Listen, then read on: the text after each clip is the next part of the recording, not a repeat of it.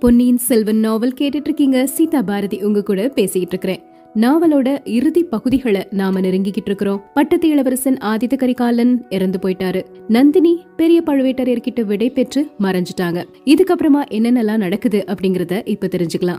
அத்தியாயம் நாற்பத்தி எட்டு நீ என் மகன் அல்ல. ஆதித்த கரிகாலனோட இறுதி ஊர்வலம் காவிரி நதி கரையோரமா தஞ்சையை நோக்கி வந்துட்டே இருக்குது. வழி வழியா வந்த வீர பரம்பரையில பிறந்தவர்கள்ல ஆதித்த கரிகாலனுக்கு நிகரா யாருமே கிடையாது. பனிரெண்டாம் வயதில் சேவூர் போர்க்களத்தில் ஆதித்த கரிகாலன் புரிந்த வீர தீர சாகச செயல்கள் எல்லாம் அர்ஜுனன் மகனான அபிமன்யுவின் புகழையும் மங்க செஞ்சிருச்சு. அப்படிப்பட்ட ஒரு வீராதி வீரன் மறைஞ்சு போயிருக்கும் பொழுது மக்கள் மனசுல எவ்வளோ அதிகமான துன்பம் ஏற்பட்டிருக்கும் அப்படிங்கறத வார்த்தைகளால சொல்லவே முடியாது இல்லையா அந்த அளவுக்கு எல்லாருமே ரொம்ப கனத்த இதயத்தோட தங்களது இறுதி அஞ்சலிய அந்த இடத்துல செலுத்திக்கிட்டே இருக்கிறாங்க. ஆதித்த கரிகாலனினுடைய உடல் தஞ்சை கோட்டைக்கு வெளியே எல்லாரும் பாக்குற மாதிரியான ஒரு இடத்துல வைக்கப்பட்டிருந்தது. எல்லாரும் வந்து பார்த்து கண்ணீர் விட்டுட்டு இருக்கிறாங்க. ஆனா மதுராந்தகர் மட்டும் வரல பழுவேட்டரையர்களும் வரல. இப்போ நம்ம இளவரசர் அருள்மொழிவர்மர் ஒரு குதிரையில மக்கள் கூட்டத்துக்கு நடுவுல வர்றாரு. அவர் வரும்பொழுது மக்கள் எல்லாரும் அந்த கண்ணீரையும் மறந்து பொன்னியின் செல்வர் வாழ்க அருள்மொழிவர்மர் வாழ்க ஈழங்கொண்ட வீராதி வீரர் வாழ்க அப்படின்னு கோஷம் எழுப்பிட்டே இருக்கிறாங்க. இது எல்லாத்தையும் மதுராந்தகர் அரண்மனை மேல் மாடத்துல நின்னு பாத்துட்டே இருக்கிறாரு. இவன் கிட்ட அப்படி என்னதான் வசீகரம் இருக்கோ? அப்படின்னு நினைக்கிறாரு. அவருடைய கண்கள் பொறாமை தீயினால கோவை பழம் மாதிரி சிவந்து போகுது. அனிருத்தர் மதுராந்தகரை பார்த்து கேக்குறாரு இளவரசே அன்னைக்கு ஈழத்து ராணி மந்தாகினி இறந்து போன சமயத்துல அவளை கொலை செஞ்சவனை பின்தொடர்ந்து சின்ன பழுவேட்டரையர் சுரங்கப்பாதைக்குள்ள போனாரு. அப்போ நீங்க சுரங்கப்பாதையில இருந்ததை அவர் பார்த்தாரு. அங்கிருந்து உங்களை அழைச்சிட்டு வந்தாரு. நீங்க எதுக்காக அங்க போனீங்க? அப்படிங்கிற கேள்வியே கேக்குறாரு. மதுராந்தகர் சொல்றாரு பொன்னியின் செல்வர் யானை பாகன் மாதிரி வேஷம் போட்டுட்டு தஞ்சாவூருக்குள்ள வந்த உடனே அவர் இருக்கக்கூடிய அரண்மனையில எனக்கு இருக்கவே பிடிக்கல. இங்கிருந்து வெளியே போயிடலாம் அப்படின்னு நினைச்சேன். அப்போதான் பழுவேட்டரையர்களுடைய அந்த சுரங்க பாதை எனக்கு ஞாபகத்துக்கு வந்தது. அது வழியா வெளியே போகலான்னு தோட்டத்துல நடந்து போயிட்டு இருக்கும்போது அந்த சுரங்க பாதை வழியா ஒருத்தன் வந்தான். அவன் என்கிட்ட வந்து உங்களை கந்தமாறனும் பழுவேட்டரையர்களும் உடனடியா கூட்டிட்டு வர சொல்றாங்க அப்படின்னு சொன்னான். அதோட நிறுத்தாம உங்க பிறப்ப பற்றிய ஒரு ரகசியத்தை உங்ககிட்ட இப்ப நான் சொல்ல போறேன். இது வரைக்கும் யாருமே உங்ககிட்ட அத சொல்லிருக்க மாட்டாங்க அப்படின்னு சொன்னான். என்ன அப்படின்னு நான் கேக்கும்போது கொஞ்ச நேரம் இந்த சுரங்கப்பாதையிலே காத்துட்டுருங்க நான் போய் அனிருத்தரை பார்த்துட்டு வரேன் அப்படின்னு சொல்லிட்டு போனான். அப்படி காத்துட்டு இருக்கும் போதுதான் சின்ன பழுவேட்டரையர் வந்து என்ன அழைச்சிட்டு வந்தாரு. சரி முதன் மந்திரி அவன் உங்களை வந்து பார்த்தானா? என்னுடைய பிறப்பை பற்றிய மர்மம் என்னவா இருக்கும்? உங்ககிட்ட அவன் சொன்னானா? உங்களுக்கு தெரியுமா? அப்படின்னு கேக்குறாரு மதுராந்தகர். அனிருத்தர் சொல்றாரு இளவரசே அத உங்களுக்கு வெளியிட்டு சொல்லக்கூடிய உரிமை எனக்கு கிடையாது. உங்க அன்னை செம்பியன் மாதேவி மட்டும்தான் அது பற்றி சொல்ல முடியும் அப்படின்னு பதில் சொல்றாரு. அந்த சமயத்துல அந்த மாளிகையில இவங்க ரெண்டு பேரும் பேசிட்டு இருந்த அதே இடத்துக்கு செம்பியன் மாதேவியும் வர்றாங்க. செம்பியன் மாதேவிய பார்த்த உடனே மதுராந்தகர் அவங்க கிட்ட வந்து தாயே தஞ்சாவூர் சிம்மாசனத்துல நான் தான் ஏற போறேன். அதுக்கு தடையா இருந்தவர்கள்ல ஒருத்தன் ஆதித்த கரிகாலன் இறந்து போயிட்டான். அருள்மொழிவர்மன் என்னை விட வயசுல சின்னவன். நான் உயிரோடு இருக்கும்போது அவனுக்கு ஒரு நாளும் பட்டம் கட்ட மாட்டாங்க. நீ மட்டும் எனக்கு குறுக்க நிக்காம கொஞ்சம் கருணை செஞ்சேன்னா நான் அரசன் ஆகிடுவேன் பெற்ற பிள்ளைக்கு துரோகம் செய்யக்கூடிய அம்மாவை பத்தி யாராவது கேள்விப்பட்டிருப்பாங்களா? சிவபக்த சிகாமணியாகிய நீ எனக்கு ஏன் துரோகம் செய்ய பாக்குற நான் அரசனாகிறதுக்கு நீ ஏன் தடையா இருக்கிற? அப்படின்னு கேக்குறாரு. செம்பியன் மாதேவி சொல்றாங்க குழந்தாய் பெற்ற பிள்ளைக்கு தாய் விரோதமா எப்பவுமே இருக்க மாட்டாங்க.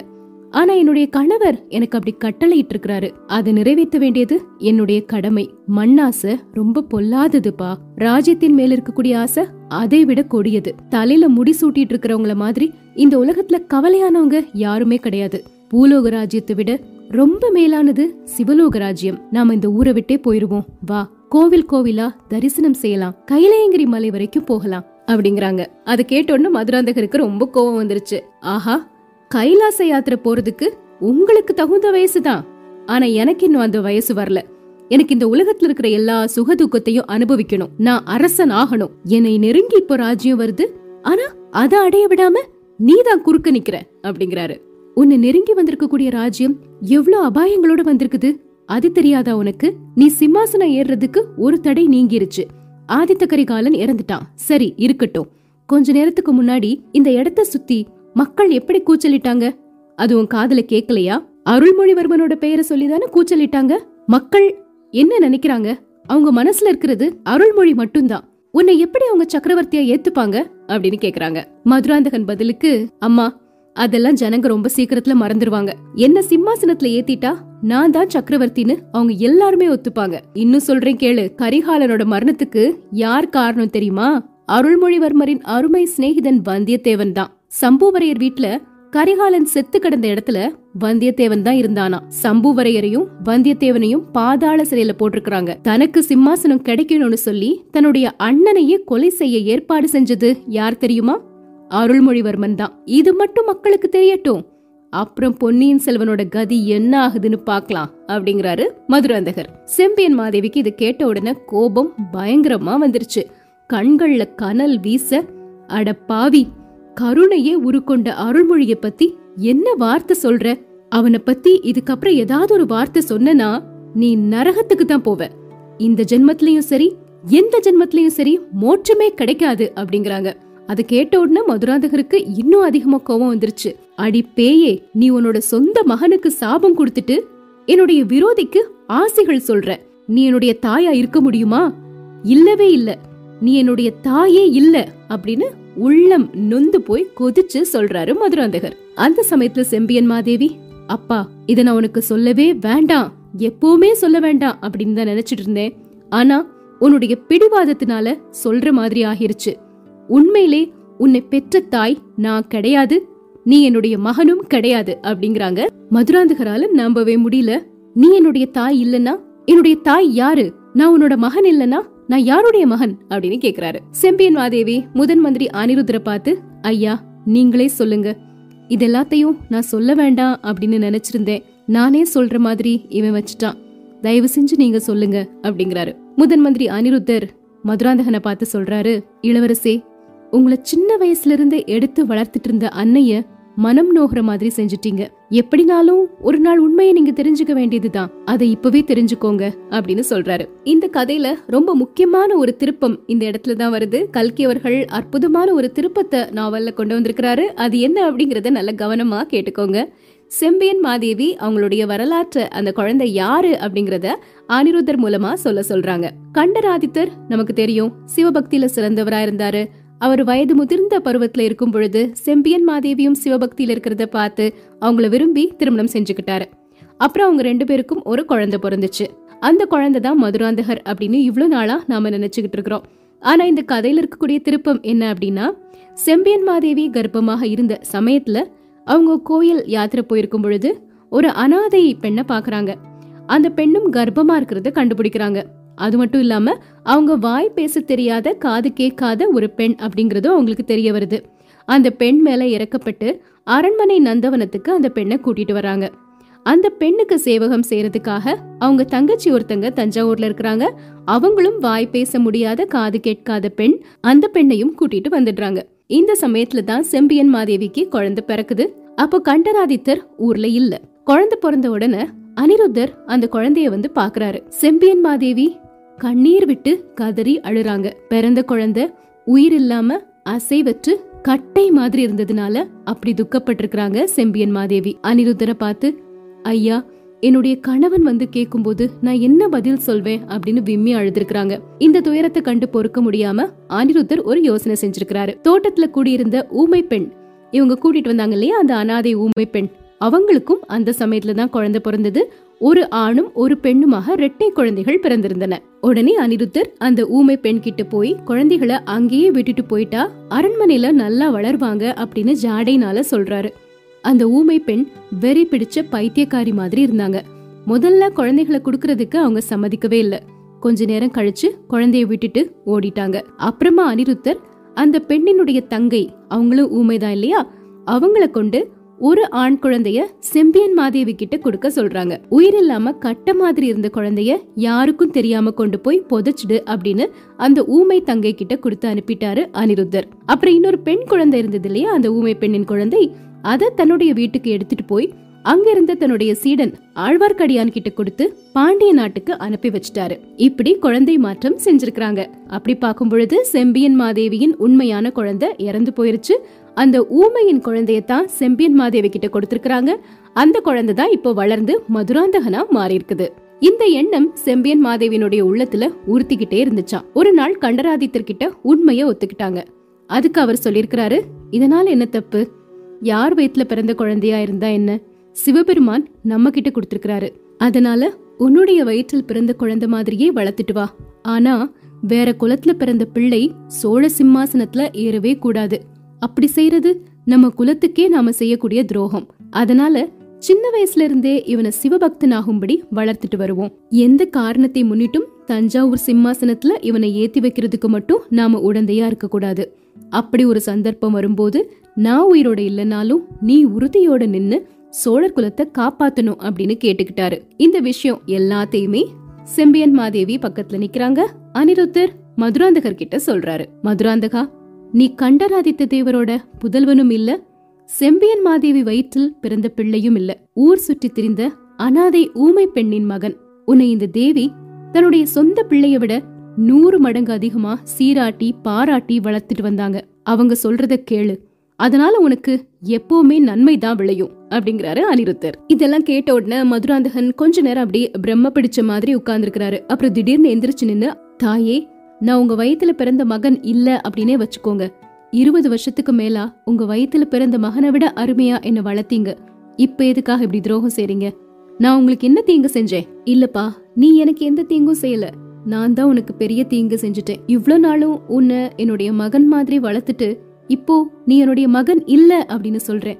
இதனால உன்னோட மனசு எவ்வளவு புண்ணாகும் அப்படின்னு எனக்கு தெரியாதா? ஆனா சோழ குலத்துல நீ பிறக்கலன்னு தெரிஞ்சதுக்கு அப்புறமா உன்னை சோழ சிம்மாசனத்துல ஏத்தி வைக்கிறது குல துரோகம் நீ என்னுடைய சொந்த மகன் இல்ல அப்படின்னு சொல்றதுல எனக்கு கொஞ்சம் கூட சந்தோஷம் கிடையாது. ஆனா சொல்லிதான் ஆகணும். இப்போ நான் போய் சக்கரவர்த்தி கிட்ட இந்த எல்லா உண்மைகளையும் தெரிவிச்சுதான் ஆகணும் அப்படிங்கிறாங்க. இத கேட்டோன்னு மதுராந்தகர் திடீர்னு எந்திரிச்சு செம்பியன் மாதேவியுடைய கால்ல விழுந்து அன்னையே எனக்கு ராஜ்யம் வேண்டாம் சிம்மாசனமும் வேண்டாம்.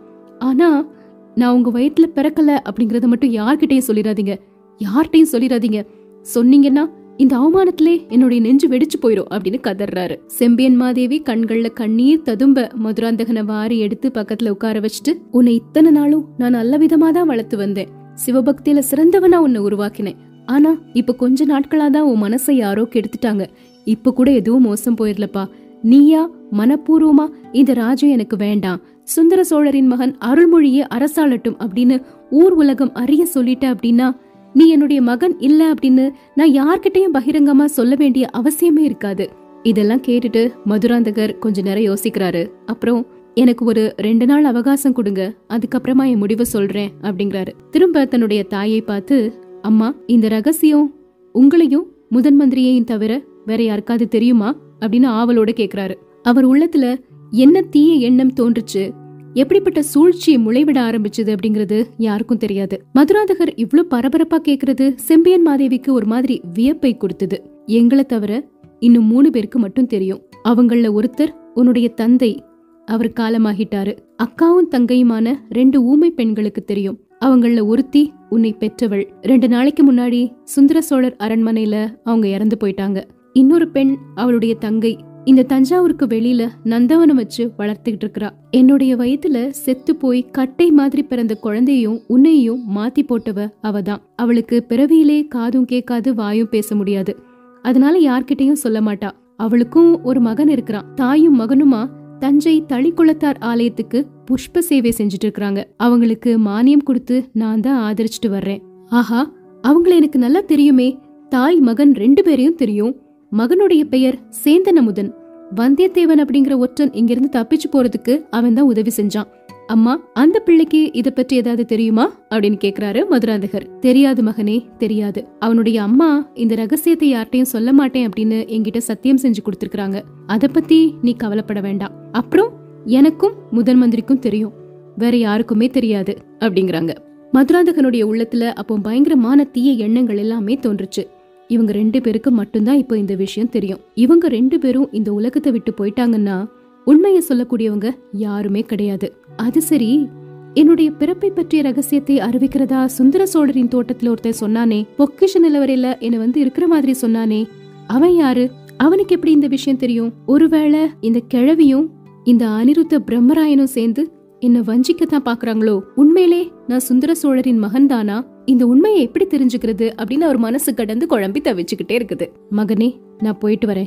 சீக்கிரமா யோசிச்சு ஒரு நல்ல முடிவுக்கு வா அப்படின்னு சொல்லிட்டு கிளம்புறாங்க செம்பியன் மாதேவி. அந்த சமயத்துல யாருமே எதிர்பார்க்காத மாதிரி ஒரு சம்பவம் நடந்தது. அருள்மொழிவர்மர் அந்த இடத்துக்கு வந்துட்டாரு. நேர செம்பியன் மாதேவி பக்கத்துல வந்து அவங்க கால்ல விழுந்து ஆசீர்வாதமும் வாங்கிக்கிறாரு. தேவி இந்த மாளிகையை சுத்தி நின்ன மக்கள் எல்லாரையும் வெளியே கொண்டு போய் சேர்த்துட்டு வந்தேன். முதன் மந்திரிய பார்த்து மேல என்னென்னலாம் செய்யணும் அப்படிங்கறத பத்தி பேசணும்னு நினைச்சுக்கிட்டு தான் இந்த மாளிகைக்குள்ள நுழைஞ்சேன். நீங்களும் இங்க இருக்கிறதா தெரிஞ்சது. சரி உங்களையும் பார்த்து பேசிட்டு போலான்னு நினைச்சேன். ஆனா நீங்க வழக்கத்தை விட ரொம்ப உரத்த குரல்ல பேசிட்டு இருந்தீங்க. மதுராந்தக தேவரும் சத்தமா பேசினாரு. நான் உள்ள வரலாமா வேண்டாமான்னு தயங்கி நிக்கும்போது நீங்க பேசிட்டு இருந்ததுல ஒரு பகுதி என்னுடைய காதுல விழுந்தது. தேவி உயிரோட இருக்கிறவங்கள உங்களுக்கும் முதன் மந்திரிக்கும் சேந்தன முதனனுடைய அன்னைக்கும் மட்டும்தான் மதுராந்தகருடைய பிறப்பை பற்றிய ரகசியம் தெரியும் அப்படின்னு சொல்லிக்கிட்டு இருந்தீங்க. அது சரி கிடையாது. எனக்கும் என்னுடைய அக்கா குந்தவைக்கும் கூட அது தெரியும். சக்கரவர்த்தியருடைய உயிரை காப்பாத்திட்டு தன்னுடைய உயிரை இழந்தாங்க இல்லையா அந்த ஈழத்து ராணி மந்தாகினி. அவங்கள நான் ஈழ நாட்டுல அடிக்கடி சந்திச்சிருக்கிறேன். சித்திர பாஷையின் மூலமா அவங்க இது எல்லாத்தையுமே எனக்கு சொல்லியிருக்கிறாங்க. நான் என்னுடைய அக்கா கிட்டயும் சொன்னேன். நாங்க ரெண்டு பேரும் யோசிச்சு ஒரு முடிவுக்கு வந்தோம். மதுராந்தக தேவர் தான் சோழ சிம்மாசனத்துல வீட்டு இருக்கணும் அப்படின்னு. அவரு உங்க சொந்த மகன் இல்ல அப்படின்னாலும் என்ன காவேரி வெள்ளத்துல மூழ்காமல் காப்பாற்றிய அப்புறம் நிறைய தடவை நான் உயிர் பிழைக்கிறதுக்கு உதவி செஞ்ச மந்தாகினி தேவியின் வயிற்றுல பிறந்த புதல்வர். அதனால எப்படி பார்த்தாலும் அவர் சோழ சிம்மாசனத்துல ஏறுறதுக்கு உரிமை உள்ளவர் தான். அவருடைய உரிமையில ஏதாவது சந்தேகம் இருந்ததுன்னா நானே அதை தீர்த்து வைக்கிறேன். அதனால மதுராந்தகர் சோழ சிம்மாசனத்தை தியாகம் செய்யணும் அப்படிங்கிற அவசியமும் இல்ல. நீங்க அவருக்கு கொடுத்த அந்த அறிவுரைய எனக்கு கொடுத்ததா நான் ஏத்துக்கிறேன். சிவபக்தியில நான் சிறந்து விளங்குறேன் அப்படின்னு சொல்றாரு அருள்மொழிவர்மர். அதை கேட்ட உடனே அந்த அறையில இருந்த மூணு பேரும் அவங்க வாழ்க்கையில இதுவரைக்கும் அடையாத வியப்பையும் பிரமிப்பையும் அடைஞ்சாங்க. நமக்கு கூட ரொம்ப ஆச்சரியமா தான் இருக்கு இல்லையா? அந்த ஊமை ராணி மந்தாகினியின் புதல்வர் தான் மதுராந்தகர். செம்பியன் மாதேவியின் புதல்வர் கிடையாது. அனிருத்தர் சொல்றாரு இப்போ இளவரசி நீங்க இப்ப சொன்ன வார்த்தைகள் காவியத்திலையும் இதிகாசத்திலையும் இடம்பெறணும். கருங்கல்லையும் செப்பேட்லையும் பொன் தகடுகள்லையும் பொறிக்கப்படணும். ஆனா நாம மட்டும் இந்த விஷயத்த பேசி தீர்மானம் செய்ய முடியாது. சக்கரவர்த்தியையும் மற்ற சிற்றரசர்களையும் கலந்து ஆலோசிக்கணும். பின்னாடி ஒரு காலத்துல உண்மை தெரிய வந்துச்சுன்னா மக்கள் என்ன சொல்வாங்க அப்படிங்கறதையும் யோசிச்சு பார்க்கணும். இளவரசே மகாசபை கூடுறதுக்கு இன்னும் மூன்று நாட்கள் தான் இருக்குது. அது வரைக்கும் ஆழ்ந்து நிதானமா யோசிச்சு ஒரு முடிவு செய்வோம் அப்படின்னு சொல்றாரு. இதுக்கப்புறமா என்ன நடக்குது? என்னென்ன திருப்பங்கள்லாம் வரப்போகுது அப்படிங்கறத தெரிஞ்சுக்கலாம்.